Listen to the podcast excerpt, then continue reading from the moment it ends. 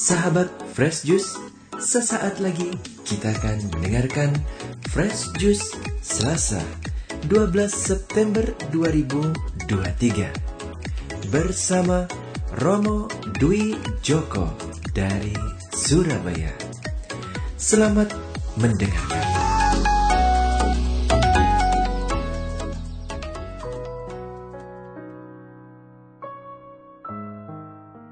Para sahabat Yesus yang terkasih, selamat pagi, selamat berjumpa kembali. Salam damai dalam kasih Tuhan. Hari ini Selasa pekan biasa ke-23. Kita akan mendengarkan bacaan yang diambil dari Injil Lukas bab 6 ayat 12 sampai dengan 19. Mari sejenak kita membuka hati untuk mendengarkan sabda Tuhan. Sekali peristiwa, Yesus mendaki sebuah bukit untuk berdoa. Semalam-malaman ia berdoa kepada Allah. Keesokan harinya, ketika hari siang, ia memanggil murid-muridnya dan memilih dari antara mereka dua belas orang yang disebutnya rasul. Mereka itu ialah Simon yang diberinya nama Petrus, Andreas saudara Simon, Yakobus dan Yohanes, Filipus dan Bartolomeus, Matius dan Thomas, Yakobus anak Alfeus, dan Simon yang disebut orang Selot. Yudas anak Yakobus dan Yudas Iskariot yang kemudian menjadi pengkhianat. Lalu Yesus turun bersama mereka dan berhenti pada suatu tempat yang datar di situ berkumpul sejumlah besar murid-muridnya dan banyak orang lain yang datang dari seluruh Yudea dan dari Yerusalem dan dari pantai Tirus dan Sidon. Mereka datang untuk mendengarkan dia dan untuk disembuhkan dari penyakit mereka. Juga mereka yang kerasukan roh-roh jahat mendapat kesembuhan dan orang banyak itu berusaha menjamah dia, sebab daripadanya keluar suatu kuasa, dan semua orang itu disembuhkannya. Demikianlah sabda Tuhan. Terpujilah Kristus. Para sahabat, kita mendengar peristiwa di mana Yesus memanggil kedua belas murid-muridnya.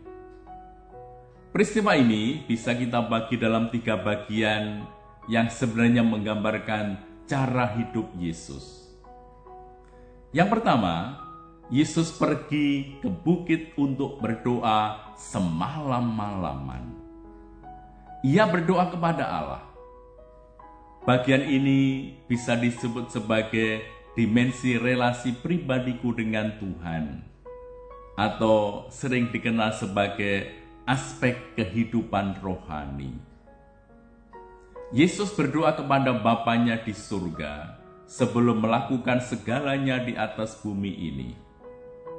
Doa ini bukan sekedar suatu waktu yang tersedia untuk momen-momen keintiman istimewa dengan Bapaknya, melainkan selalu berurusan dengan pemenuhan misi yang dipercayakan kepadanya. Seorang bijak mengatakan, "Kalau hidupmu diawali dengan doa dan penyerahan diri kepada Allah, maka teranglah segala jalan dan pekerjaanmu." Jika hendak mengambil sebuah keputusan yang penting di dalam hidupmu, maka mulailah di dalam dan dengan berdoa. Apa yang kita putuskan di dalam hidup ini, baiklah dilakukan dalam doa, agar semuanya sesuai dengan kehendak Allah. Kemudian, bagian kedua itu bisa dikatakan sebagai aspek kehidupan komunal Yesus memanggil murid-muridnya. Yesus tidak mau bekerja sendirian. Yesus membentuk sebuah komunitas karya, yaitu para rasul, atau disebut 12 rasul. 12 orang ini dipilihnya secara khusus agar dapat hidup lebih intim dengannya. Yesus akan mengajar mereka tentang siapa Bapa itu dan rencananya yang penuh kasih. Tentang bagaimana hidup seperti dia sendiri yang hidup dalam ketaatan penuh kepada Bapaknya dan tentang misi serta segala pekerjaan yang dilakukannya.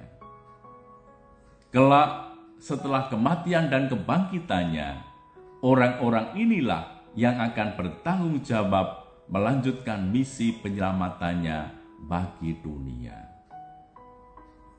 Nah, dalam memilih 12 orang ini, Yesus tentu sadar akan sifat masing-masing murid. Yesus memproses membentuk mereka dan komunitas ini menjadi komunitas yang terus bertumbuh dalam kasih. Meskipun Yesus tahu sifat-sifat mereka, namun melalui doa-doanya, Yesus dapat mengenali bahwa pilihannya atas mereka lewat itu terwujudlah kepenuhan rencana Bapa. Apakah pilihan itu sesuatu yang akan berhasil semuanya? Ya, tentu saja tidak. Ya, dikatakan bahwa ada seorang murid yaitu Yudas Iskariot akhirnya menjadi pengkhianat. Apa yang kita petik dari kisah ini? Ternyata meskipun itu pilihan dari Allah, namun juga amat tergantung dari tanggapan manusia akan kasih pilihan Allah itu. Nampaknya Yudas memang membenci kasih membenci Tuhan, dan tidak sungguh hidup dalam kesatuan yang intim dengan Tuhan. Maka, meskipun Yesus berusaha untuk mencintainya, tapi toh akhirnya ada kegagalan di sana. Dan ini suatu catatan penting bagi kita bahwa dalam hidup ini bisa saja kita juga gagal meskipun kita sudah dipilih Allah karena kasih apabila kita tidak menanggapinya dengan baik.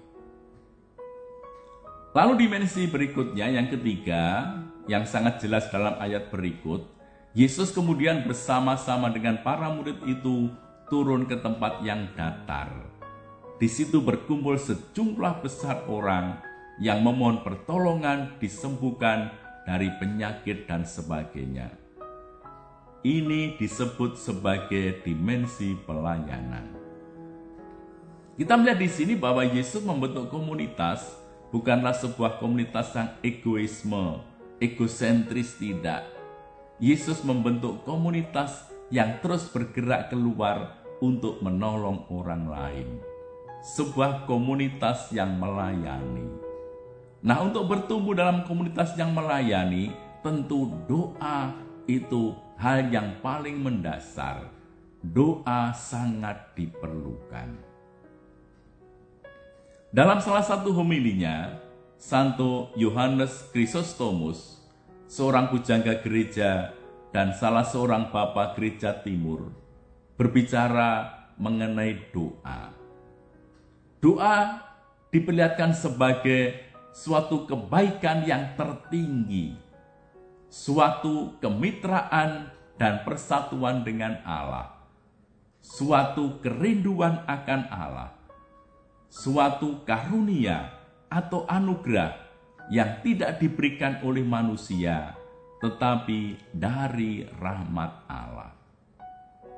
Orang kudus ini mengatakan, semangat kita haruslah cepat ditujukan kepada Allah ketika melakukan tugas-tugas memperhatikan orang-orang yang membutuhkan pertolongan, melakukan karya-karya kasih, memberikan pelayanan kepada sesama dengan kemurahan hati. Sepanjang hidup kita, kita dapat menikmati manfaat yang berasal dari doa apabila kita mengabdikan cukup banyak waktu untuk hal itu.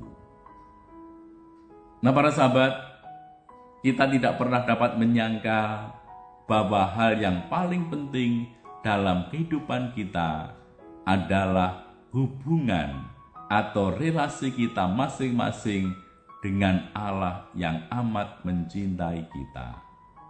Dan sarana yang paling penting untuk memelihara relasi itu adalah doa-doa kita setiap hari. Tanpa doa yang teratur, susahlah untuk mengharapkan kehidupan kita sebagai pribadi-pribadi yang terus bertumbuh berkembang, atau kita dapat mencapai tujuan panggilan kita masing-masing.